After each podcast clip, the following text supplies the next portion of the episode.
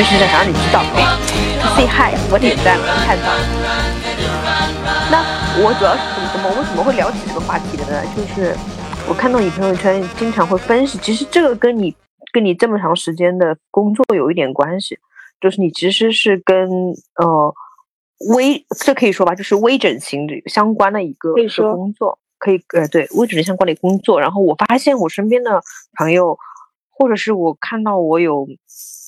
小伙伴，他们就是偶尔会戴着口罩出来之类的。那以前戴着口罩的话，我不会问。当我看到他在某一个时间段室内还是戴口罩的时候，我就会觉得，那他可能是这段时间刚刚有些调整，或者是打了些什么东西，就不太能够晒光。嗯，因为那个光也是，呃，那个灯光也算那个光嘛。嗯，然后我就很好奇的会跟他们聊两句。嗯嗯，我一开始的起因是发现，我就这这段时间我跟小伙伴聊的时候，我发现，呃，有一个有一个小伙伴，他的他给我分享的经验是会越打越频繁的。比如说我以前的我的认知是三个月打一次，那么相对来说，呃，可能会一年就呃四次这样子的，四到五次。后来他告诉我不是的，现在可能是三个礼拜打一次。所以我就很惊讶，所以我赶紧的，因为我发现你的朋友圈也在经常分享这种东西嘛，我就很好奇，想找你，想找你聊聊。嗯，首先就是我觉得用“整形”这个“微整形”这个词措辞，可能是会让大家觉得这是一件有一定有有有一定专业性且有一定就是呃严肃或者是说。比较怎么说？比较正式的一件事情，但事实上，大家现在更喜欢的，就是在我们这个行业内，更喜欢把这个词叫做轻医美。呃，只是说是用一种医学的手段，然后它非常的呃，不是说非常的重，就它非常的轻，非常简单，然后非非常快速，达到美的一种状态。那其实它跟整形不太一样。整形的话，它往往需要通过我们认知的一些开刀，或者是用手术破皮的一些手段，去达到一些结构和轮廓性上的调整。比如说，我想要鼻变高，或者我单眼皮变双眼皮，或者让我的眼睛眼线变得更长，去开一些内眼角、外眼角，或者是说我磨个骨头，然后颧骨很高，我做个内推，这种就是通过结构性上的调整。然后来让自己达到美，我们把它叫做整形。但是现在的呃，就是大家可能去做一些像你说的戴口罩，或者说去做一些注射，我们其实往往做的是一些年轻化的一些管理，或者是皮肤更更好的这这样的一些就是是呃这样的一些护理。其实它是非常简单的，然后也不会给自己留下什么创伤。它跟整形最大的一个区别是，整形如果我想要变回我原来的样子，几乎是不太可能了。但是呃，就是医轻医美的话，它只是说调整自己的皮肤状态，它并不是让你变成另外一个你，而是说让你变成曾经最好状态的你，所以这是两个不太一样的事情。然后就你刚才所说到的，呃。我原来的一些就是，比如说我做一些轻医美，我可能三四个月一次，然后现在三周一次。这事实上是跟现在的产品迭代和产品的细分化，它在不同的领域都能达到更多的作用是有关的。你比如说，嗯，我们以往打针可能只有注射类的玻尿酸，它以往是需要四到六个月我就要注射一次，但是现在随着这这我打断你一下，我打断你一下，就是。就是玻尿酸它起到什么作用？因为因为你在你的对话中，今天我们其实会提到很多名词的，就我想要对小白的对科普一下，玻尿酸到底是起什么作用的？嗯，玻尿酸是我们皮肤当中本身有的一个物质。嗯，如果是把它贴切的来说的话，我会形容成肌肤里面的海绵。那海绵的话，我们会想到两个作用。首先，我们沙发呀、床垫里面会有海绵，它有一个填充和饱满的作用。我一个沙发、一个床垫，我的枕头。填很多的海绵，它会鼓起来，它会饱满起来。那在我们的皮肤里面也是一样的，玻尿酸的含量越高，我们的脸会越饱满。那还有一个作用就是海绵它有吸水的作用，所以当我们年轻的时候，玻尿酸在非常充足的情况情况下，我们吸收水分的能力很强，所以你的皮肤都是润润的，然后不缺水。但是年纪越来越大，玻尿酸的产生它会越来越少，留存会越来越少。那样子的话，你的皮肤就会一个是说。体积上会干瘪，第二个就是你留存水分的能力在变弱，所以你的脸会经常觉得很干。嗯嗯嗯，那你嗯，那你刚才说那个频率的，因为刚刚我是问了你一个频率的问题嘛？以前我觉得这个三个月一次，现在变三个礼拜一次，你刚刚这个有说完吗？就是没说完，就是要继续，就是以往就是我们呃传统的注射可能就是玻尿酸去打一些填充。这个如果没记错的话，差不多零二零三年的时候，在上海会开一些。韩国医生在上海开设的一些诊所，然后最早做玻尿酸的注射，当时其实还蛮贵的，因为当时上海的人均收入并不高，差不多要两到三万一支这样的价格。但是现在的通货膨胀来说，呃，价格其实是变得可能也还在一万到高端的产品在一万到一万八左右一支，但是现在的收入。就已经不是以往两三千元的这个人均收入了。那我我想我想问打断你一下，我想问一下，就是呃一次的话，一支其实是不是不够的？就是你我我想问一下，一嗯不够。就是以往的话，呃，可能由于受材质的影响，差不多是需要十支甚至到十八支的量。但现在由于材质比较好了，可能说。六支起吧，六支到十支左右就已经不错了，而且它的维持时间也会比原来要长。原先四到六个月，现在已经在十二到十八个月的维持时间。但是我刚才是说，因为现在的各种各样的产品非常多，在细分的作用里面就是越做越多，所以现在有像打水光针，它也是一种注射，但是它不需要最快的话是两周我就可以注射一次。是是，我其实问的那个那个就是水光针，所以我想要就是就是小白的科普，因为很多人其实是不太知道，就是没有进入这个领域，或者是听朋友之间聊的话，其实是不太能够分辨出哦，打只是觉得打水光针可能简单轻一点，只是会多打几次。玻尿酸的话，可能就是呃时间长一点，所以我一开始就问这个问题，我想要让这让听的人也让我自己就是明确的知道一下。到底水光针和像这种到底有什么玻尿酸有什么区别？那玻尿酸的话，它最主要是一种填充型的注射剂。那么它最主要就是说填在我们面部里面，首先填的那些层次会是就是皮肤里面比较深的那些层次，它起到的作用就像是在我的皮肤里面做一个支架的作用，让我们的脸，比如说你觉得有一些不饱满，没有没有年轻的时候那种呃比较鼓啊，比较有 baby fat 那种感觉，它让你的脸支撑起来。变得饱满，变得圆润，像很多女明星去打了以后，呈现那种苹果肌非常的饱满，额头非常的饱满，或者也可以蓬蓬的那种感觉，然后蓬的那种。它改变的是一些结构跟轮廓，呃，这个是就说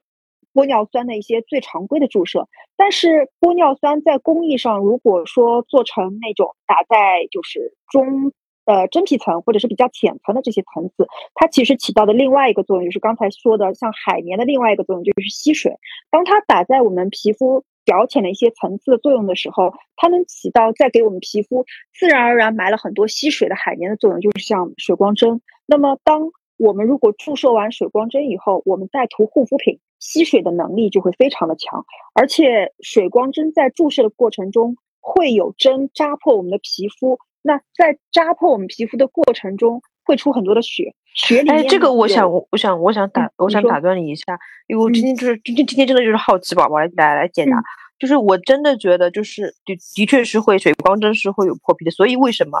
呃很，但是它创伤又小，但是又很很密集嘛，很细，然后我就看到小伙伴们就是戴着口罩，啊，我就看到他一直戴着，那。它可能要几天才会退掉那个，因为它有有有一点点破掉的那那个感觉嘛。嗯，那我想问，呃，玻尿酸的话，是不是也会经历这个过程？呃，因为首先水光针的话，注射一般我们现在用的那个机器，它的那个针头上面是一个方块。差不多是两厘米乘两厘米吧，具体具具体就是我呃有点忘忘记了，就是那个针头，在这个两厘米乘两厘米的这个方块上，一共有九根针。那差不多每一次注射水光针的话，大概是打一百多发，也就是打九百来针到一千五百针这个之间，你在脸上的这个针孔。那这个针，但这个针孔是很细的，就是在针里面粗细是有型号的。大概是三十几剂，很细很细，所以你不是这个九百多个针眼，它一定会出有出血点，或者说一定会有一个一个，就是你打针以后的那个小红点是不一定会有的。我自己的话，愈合能力非常好，出血点比较少，通常只是说我会三天内不化妆，因为会建议你五天到七天之内不化妆，常规的不涂粉，呃，防晒是需要用的。然后我是不会说刻意的一定会戴口罩不见人，因为没有到那么多出血点。但是注射玻尿酸，嗯，不会这样，因为注射的话是有规定的点位啊，最多可能就是一般你打六到八支的话，也就是二十来个点位，就可能到二十来个点位就已经很好了，所以不存在说你会有明显的什么出血点，用的针孔也是不会说一定会有出血什么这种情况的。呃，对，嗯。那其实我现在看到的，我身边的人是打水光会多一点，因为玻尿酸事实上它的价位也会高一点。虽然它，呃，它维持时间时间长，但它其实一下子需要投入其实是不少的，对吧？然后水光针的话，嗯，我其实听到了一个，就是说今天跟你说的有些矛盾的说法，我来这里给你求证一下。嗯，我在说我在问他三个周三周打一次的时候，有有给我这样一个反馈，就是说。呃，就是说他会觉得这样是水光中是补水的作用，这样的话就不需要再敷面膜了。所以他给我的一个反馈就是说，经常这样做的话，就不太需要一直敷面膜。这个我是蛮好奇的，问你一下。嗯，其实其实是这样子的，就是我们如果做医美的话，我们首先建议他是我们首先的目标人群是他有一个良好的护肤习惯的人，他在护肤上面是愿意去投入一定的时间，包括说。经济，我们是首选这样的人群，因为医美这个东西，就我刚进入这个行业的时候，我会跟大家一样，我觉得我是拿一部分护肤品的钱，我可能原先我随便说说，可能原先我自己觉得我每个月的消费可能在一千到两千，然后我把这一部分的钱我消费降级，然后我用来投入到医美上面去，但事实上不是这样子的，医美呢是一件。就是当我们皮肤受损了以后，呃，就是你会有出血点嘛？这个血，这个有出血点、有破皮以后，我们的皮肤会在愈合的过程中，它需要大量新生成新生的细胞。但是新生细胞的过程中，它是需要营养物质和水分的参与的。所以，如果说你的护肤品啊，包括面膜、包括精华这些东西跟上的时候，在医美术后的修复期，就像你同事可能会戴五到七天的口罩，这个是。恢复期，在这个恢复期当中，你投入大量的营养物质过去的话，你的皮肤的就是术后的效果是事半功倍的。但是如果这个时候就是长很多新生细胞，你的营养跟不上的话，其实你的皮肤可能比不做还会差一点。它是是这样子的，所以说你的对你小伙伴的这个理论不太正 确，就是他对呀，所以我才所以我就觉得有点疑问，所以我特别来跟你问一下。我听的时候就有点奇怪，然后看到你。发朋友圈的时候，特别就想来录个节目。我想录个节目吧，我要把我的所有的观点研究出来。还还有一点就是要说的是，呃，我们通常比较贵的那种，就是说六到八支的那种玻尿酸，它是改变的是你的轮廓，就是垫鼻子啊、隆眉骨啊，它改变的是你骨性的那种结构跟支架。它能改变你可能本来从一个就是姿色平平的人，然后它通过调整你的骨性位置，然后变成一个骨相美人，它有这样的作用。但是那呃，呃，我打断一下，那也就是说，玻尿酸的话，其实是有填充和，比就是就是在你脸上稍微哪个地方他觉得如果有些凹陷，我举个例子啊，凹陷了，他帮你打的话，其实会调整一下，那就就好。哪里他觉得太蓬了，那他就把你在旁边再修一下，他只能说让你支撑起来。比如说像，比如说我们亚洲人，我们的眉骨比较平，我们的鼻子比较。低一点点，它通过去注射你的眉弓，把你的额头填起来，注射你的鼻子，让你的脸有立体度。包括说，它可以把那些呃玻尿酸填充在你的这个就是内呃就是说中间的面部去，让你的视觉中心更内收，让你的脸看起来更接近于欧洲人。这个是玻尿酸可以做的。但是，当玻尿酸的另外一种形式就是呃非交链肌的玻尿酸，它注射在皮表。那它不能改变你的轮廓，它只能改善你的肤质。那改善肤质是什么呢？就是让你的脸部的皮肤摸起来更柔软、更滑、更润，然后肤色更白。这个是水光针的作用，但是它不改变你的结构，不能让你变成轮廓美人，只能让你皮肤变得更好。我不知道说的你能明白吗？嗯。今天其实就是跟你聊，我因为我觉得我相信你这边是很专业的嘛，然后嗯，但是你刚才那个形容，其实我觉得还是蛮蛮形象的，因为亚亚洲人的脸型的确有一些地方是相对来说呃适合调整的，那这样嗯适合这个产品的嘛，我是这么觉得，嗯嗯，好呀好呀，我觉得挺好玩的。那怎么说呢？是是因为其实现在的通讯就是社交平台。然后资讯比较发达，就是以往可能我们呃接受讯息没有那么的快，但是现在资讯非常快，我们会可以看到很多时尚的那些就是形象吧，时尚那些 icon，就是我们大家会看到各种各样的时尚 icon，然后它会让我们觉得说我们变得像他们一样，然后可能才是美的。所以当现在有技术手段可以让你通过简单的注射，然后让你变得像。比如说 K-pop 那些艺人一样那么漂亮，就是那么那么光鲜夺目。其实我觉得在经济能力可以承受的情况下，就大家都有那种想去尝试的愿望。可能就像化妆一样，是个很简单的事情。对，其实对你其实刚才说的，其实是有点像化妆。哪里觉得如果是不够的话，就打击阴影。哪些觉得对，这是以前的手法嘛？那你刚刚说的 K-pop，我觉得特别。那其实而且其实整个互联网市场也能够记录着各各个。K-pop 明星啊，或者是小的，呃，之前你看到他没有这么这么呃出名的明星，他们自己的演变史，就是你会发现，就是怎么说，越有名，就是人红，他是那句话叫什么？叫叫人红养人啊，就是说，就是他越红，你会觉得他越红气对对，他越好看，就是你会看到这个人是人气上去之后，他的这个整个这个形象的一个演变过程，这个也蛮有意思的，嗯。肯定会啊，精神状态不一样。另外就是，当你有了一定的知名度以后，你的时尚资源，你能借到更漂亮的衣服造型，然后你有配备更好的顶级资源。一个嗯，三线化妆师、造型师来打造一个人，和一个顶级的他的手艺更好的人去打造，那之间肯定是存在差异的。嗯，那然后我我现在也，我其实跟你聊的主要原因就是，我发现我小伙伴们。接受呃医美的这个程度越来越高了，那嗯，但是我我也有疑疑问的，就他们，因为你刚才跟我说的，你说的要防晒的，然后他们真的是他他们给我的反馈其实是他说一周之后的效果是最好的，打水光的人给我的反馈，一大概是对，然后可能可能有的人就习惯了，就可能是一个月去一次，有的人可能是两三个月去一次。所以，我当我听到它越来越紧密的时候，我真的有一点紧张。然后，是不是会一个一一个礼拜一个礼拜打一次？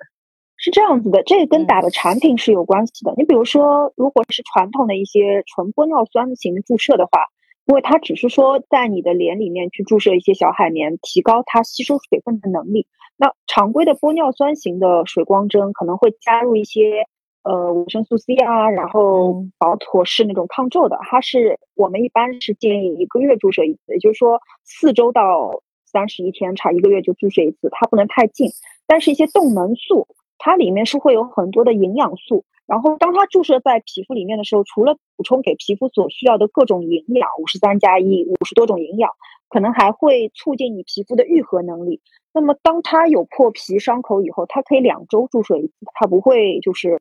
怎么说需要有个漫长的修复期，然后再进行下一次治疗，所以可以两周两周去打。它是跟每一种产品本身是会有关系的。那另外就牵涉到你说的一个最好的那个效果在哪里？通常水光针类的产品，就是我们说中胚层治疗，针对你的皮肤表面的那种。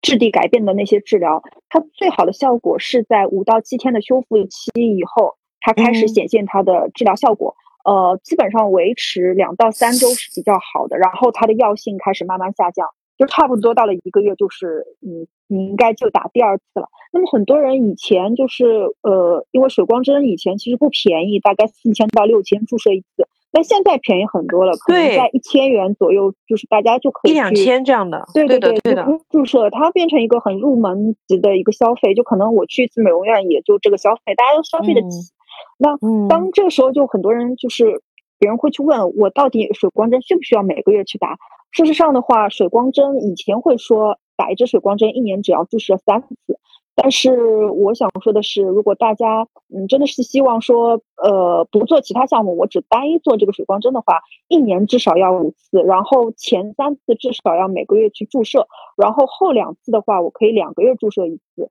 呃，就是至少要五次。如果说你没有五次的话，可能它不会有特别大的效果。然后很多人说我一年注射五次，我能不能说我两三个月？做一次，两三个月做一次。医美的话，它的疗程间隔是非常有关系的。就好比我吃感冒药，我同样，比如说我感冒前，我可能说我会连续就是吃三天，然后这三天都是按照药性，可能十二个小时吃一次。嗯，那么一共是呃一共吃六次，对不对？它但是你一定是要连续三天，可能十二小时十二小时吃。那如果说你隔两天吃一次，然后十二小时，再隔两天再吃一次十二小时，它在你体内的药物浓度它达不到一定的就是量的话，你的感冒不会被治愈。医美也是这样子的。就是如果说前期它在你皮肤内的这个药物浓度的量不能达到一定作用的话，它对你皮肤的那种刺激和修复力也不会特别强，哪怕你一年做五次。哦，我还有一个一定要听你的医嘱。嗯，我还有一个疑问，就是嗯，我也有听到说，打完之后不是有一一周之后的整个这个反，就是整个这个皮肤状态是都很好嘛？嗯，他们有的人其实也有会说，以前有的人一直每天就是他必须要用。遮瑕霜或者说用 BB 霜出才能出门的，或者隔离霜出门，然后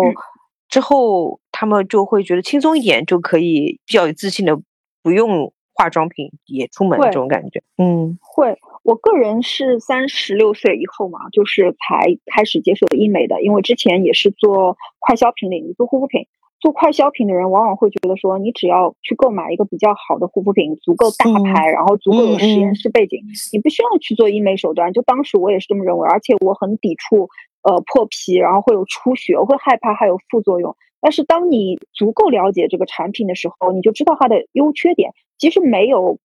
当然，我们刨开劣质产品不说，就是在在它足够安全的那些，就是正常的获得批文的那些产品当中，它没有说不好，只是说是是不是你需要的，是不是你用对了，是不是你的疗效周期、注射位置或者使用位置还是对的，那基本上都是还还可以的，嗯。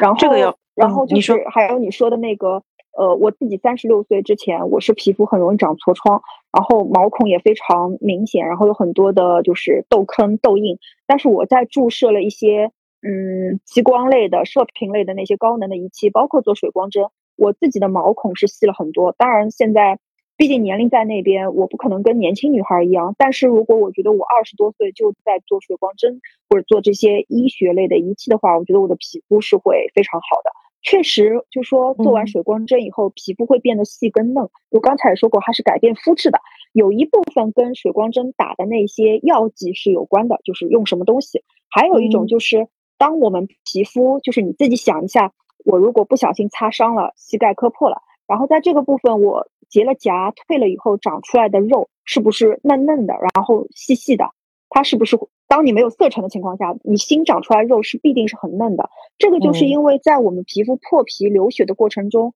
血液里面是有生长因子的。所以，当哪怕你什么都不注射，你在脸上扎，因为刚才说差不多九百到一千五百个洞，那这里面的血液里边的生长因子也足够让你的皮肤变得幼嫩。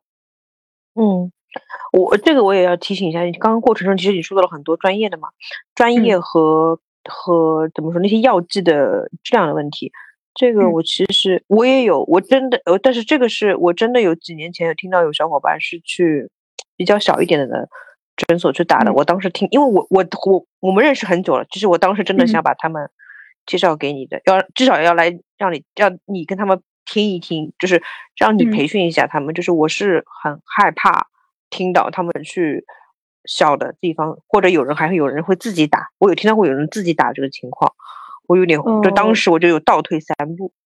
其实我有同事吧，就是没有医学从业背景的，就是他不是医生，没有执业医师证书，因为在我们医美行业有一些操作它是一定要医生去做的，但其实甚至去打玻尿酸，就是在我们行业会把他们叫做黑针会。呃，其实我是个人觉得是非常可怕的，因为，呃，就是比如是拿玻尿酸去去举例，就是注射型填充型的玻尿酸，当玻尿酸做成了交链剂的交链型的这种玻尿酸，它在皮肤里面的时间代谢的时间可以维持，就是刚才说的，现在基本上在一年以上的比较好的这种玻尿酸产品，但是当它不小心注射在血管内部的话，它会像筛子一样把这个血管堵住。然后其余的血流不出去，那这个地方就组织坏死，然后就可能发黑。就是包括呃，比如说在鼻部，因为鼻部的血管是非常多的毛细血管。如果说你不小心扎到了毛细血管，然后你的鼻子连通到眼球，就很多人注射失败，就是呃鼻子形成了栓塞以后，整个眼球坏死，就这个是很可怕的。就是你不要觉得就是心存侥幸，就我的概念一直是说，如果今天呃我不能使用一个比较好的产品，尤其是注射在脸部的产品的话，那我宁愿。不去做这个项目嘛？对对，自然老化。但今天如果我要做这个项目，我必须是一个足够安全，然后它足够有品质保障的。尤其是呃，像我们其实看到很多艺人，因为你这个是对外的，就是呃，就是怎么说一个广播节目，那我们就不去说了。其实我们看到很多的艺人，他会有脸上有那种条块状的，然后呃不是很平整，甚至一脸一眼我们就能看到所谓的塑胶脸。那这个其实都是和一个是当然医生的一个技术水平有关系，然后注射的这个层次，另外一个跟可能艺人有没有选择到，呃，因为他们他们不可能去像普通人一样，今天去问这个诊所，明天去问那个诊所，嗯，可以去挑选一个好的医生、好的产品，可能他们也是呃朋友介绍啊，或者小圈子里面，并没有找到很好产品的时候，就会发生这样的问题。那一旦有这个问题的时候，它要完全去溶解恢复以前，我不能说是百分之一百，可能。呃，也会有一到二的那个，就是怎么说残留，它不能回到以前，这个代价其实还是很大的。我们肉眼是看不到，但是一旦上镜，它被放大以后，就会很假脸，就会觉得很可惜。嗯，其实也就两个点嘛，就一个就是说要提醒所有的小伙伴，还是要到至少是安全和非常有保障的地方地方去去，不能就是听着小姐妹说啊这个地方怎么样就去了。我觉得还是要要到一个。安全的，然后正规的正规的地方去，然后都已经花了，就怎么说，这你已经花了钱了，你还不如到一个安全有保障的一个地方。呃，有一点就是，我还觉得大家有一个误区，就是比如说我们就是大家往往想知道，我我注射在脸上的这个药剂，可能哦随便说一个世界就是目前 top 级的注射产品，它的市场售价可能会在呃就是随便说说吧，一万到一万五左右这么一剂一针，但是很多小伙伴会想知道它的成本价。然后当知道成本价也可能只有三四千或者四五千的时候，他会觉得，那我就要去在市面上去找一家，就是这一支玻尿酸可能就卖四五千的这个诊所去做。但事实上，产品成本不代表说他卖给你就能这个成本。一个诊所他开着，他有租金，他有店面运营，他有后台管理。我要去养这个公司，我要有财务、人事，然后他要有医生，医生的工资，他都要，他都是成本。然后它累加到这个产品里面才是一个真正的成本，然的话他没办法卖给你。就像今天我开一个饭店，你不能知道说我这个这个原材料多少钱，调料多少钱，对对对，我不能因为原材料多少钱，然后我就去找这个，那他买给你的东西。它必定不是等价的一个东西，可能说我们不知道它是水货或者是其他家。他也不是做善事，对吧？对他，他没办法去 cover 自己的成本，所以就很多人就是他想去找那种所谓工作室去注射，就是早年打水光针吧，水光针有很多人说就是要去买那种当时某品牌吧，法国的某某某洛家非常流行。然后基本上在外面打的话要五六千，然后可能那些黑针会小诊所去打的话，会跟你说这是法国的水货啊什么的，可能就或者韩国的什么瓶水货，可能就只要呃五六百，其实就是我们医院的进货价吧，可能会是这样。但是我们医院进货价我们都打不下来这个成本，因为医生他的工资，最后要有人打进去，这个就是最危险的，其实对吧？这个是最其实打进去没有效果不是可怕的，没没有效果，其实你应该庆幸，就是副作用是完全不能说不知道的，而且你可能拿不出来，拿不出来就完蛋了。是，所以就是我还是蛮蛮蛮开心的，就是至少我们聊了大概半个小时，把把最最重要的一个事情，除了除了科普一下这个东西到底是什么，然后把这个重要的一件事情说了，这个东西其实具有一定的危险性和非常专业的一个程度，还是要去正规的地方。对对，它医学美容它还是很对的，对的，对的。嗯，我还有一个疑问呢，其实我们很多，你说我们小时候看康熙的时候吧，对吧？那个时候其实他们还是，呃，才就是。是整个材料啊之类的，还是偏向韩国啊之类的去拿那些材料或者怎么样？就是我想说的是，那现在其实还是能够看到有一些明星，呃，会有一点你刚刚说的，其实有点僵掉的那个作用。他那个是打了什么才会出现这个情况？大家会恢复的，他会退掉的，好像。呃，以往的以往的材料的话，会就是以往打的比较多。你比如说，我们看到。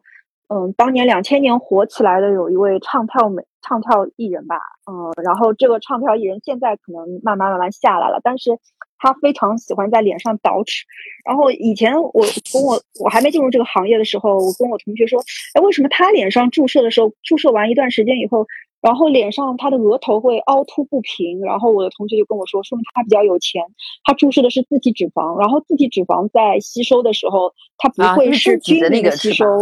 对自己脂肪，然后可能就会凹凸不平。但现在注射自体脂肪就比较少了，现在大家还是比较喜欢注射玻尿酸，呃，就是比较大分子玻尿酸。首先就是它非常的稳定，然后它注射在某个地方不容易轻易的移动。然后支撑性非常的强，你能提把你的整个脸立体起来。就是我们看到的这些艺人，他们可能有注射的，呃，怎么说，不是尽如人意吧？包括很很深，整个脸面颊都有往下垮的那种状态。这其实一个是说可能注射的剂量，还有就是医生的，呃，医生的这个能力问题，注射的层次不对，它比较综合，都会产生这样的问题，以及是注射过于频繁，然后嗯。就怎么说？因为我我怎么说？还是来说一下，因为玻尿酸这个东西它是占位性填充。什么是占位性填充？我们的脸是一层一层一层又一层，玻尿酸就是注射在层与层中间。但是，比如说你的层与层中间忽然塞入了一个乒乓球，这个乒乓球到了六个月以后它消失了，但是你的脸一直被塞入一个乒乓球，你这个你这个空间它就挤出来了。皮肤与皮肤之间，它不会马上恢复在没有塞入那个乒乓球那样非常紧的那个状态。所以，如果你再下一次注射，然后你要把这个皮肤再饱满起来，你可能就要注射一个比乒乓球大一号的，可能是一个网球。然后你那以后不是变皮球了吗？它没有变得那么大，但是它确实是会要 注射量越来越多。然后你的皮肤可能，你要是比如说你是半年、半年、半年注射，你的脸肯定是会。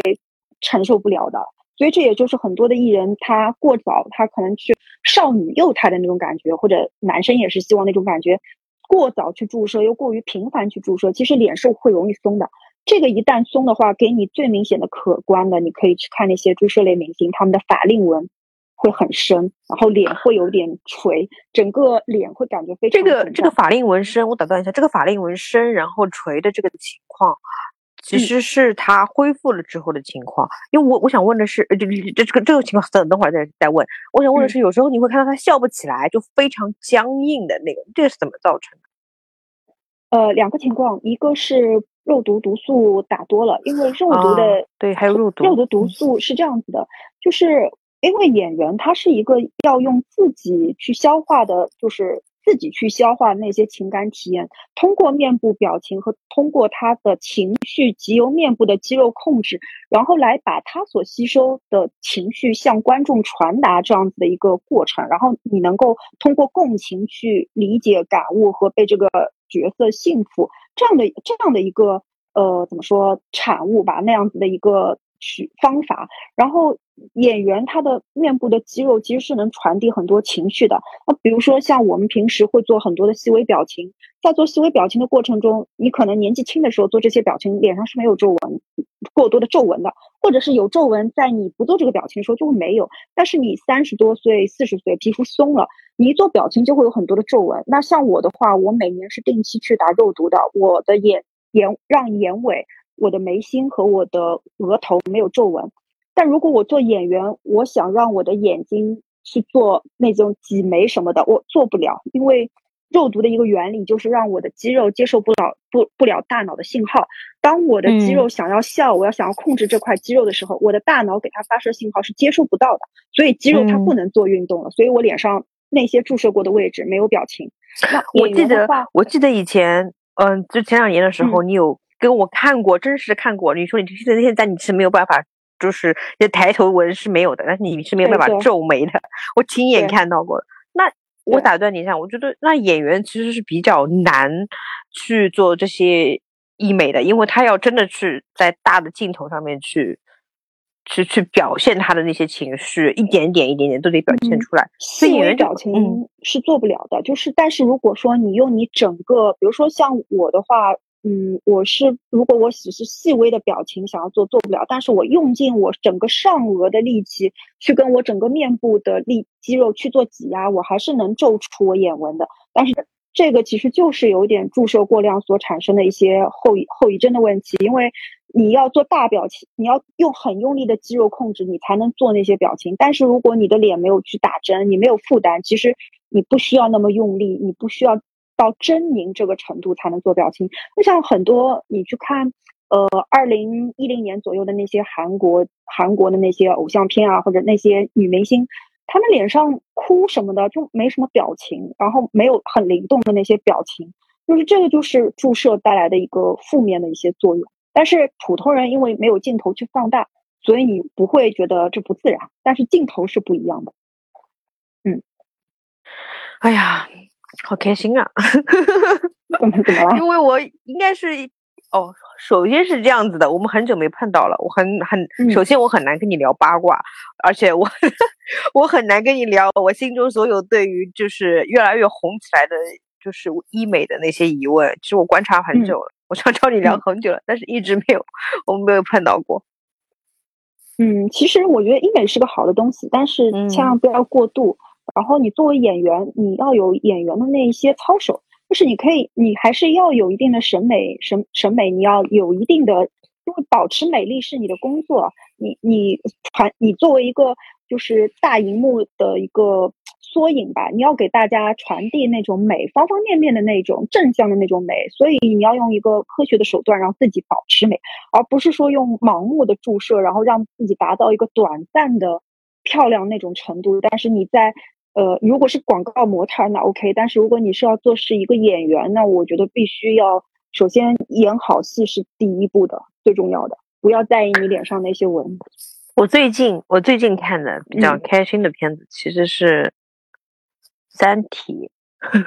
哦，确实 很不错。我是好久没有看，超过超过我的预期。嗯，还没看完呢，我因为我来会比较忙，我只看了看到了第看到了二十集，还有十集。嗯，还是很幸福的，还 没看完，但是会看完的。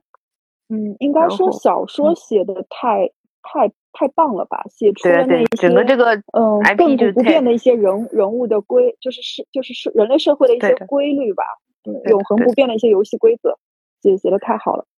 小说很棒。嗯，然后我所我们如果聊出去的话，我知道好像。Three Body 好像 Netflix 也会有今年，所以就可以还是蛮开心，可以看看两个对比，也很热闹，会有这种感觉。然后，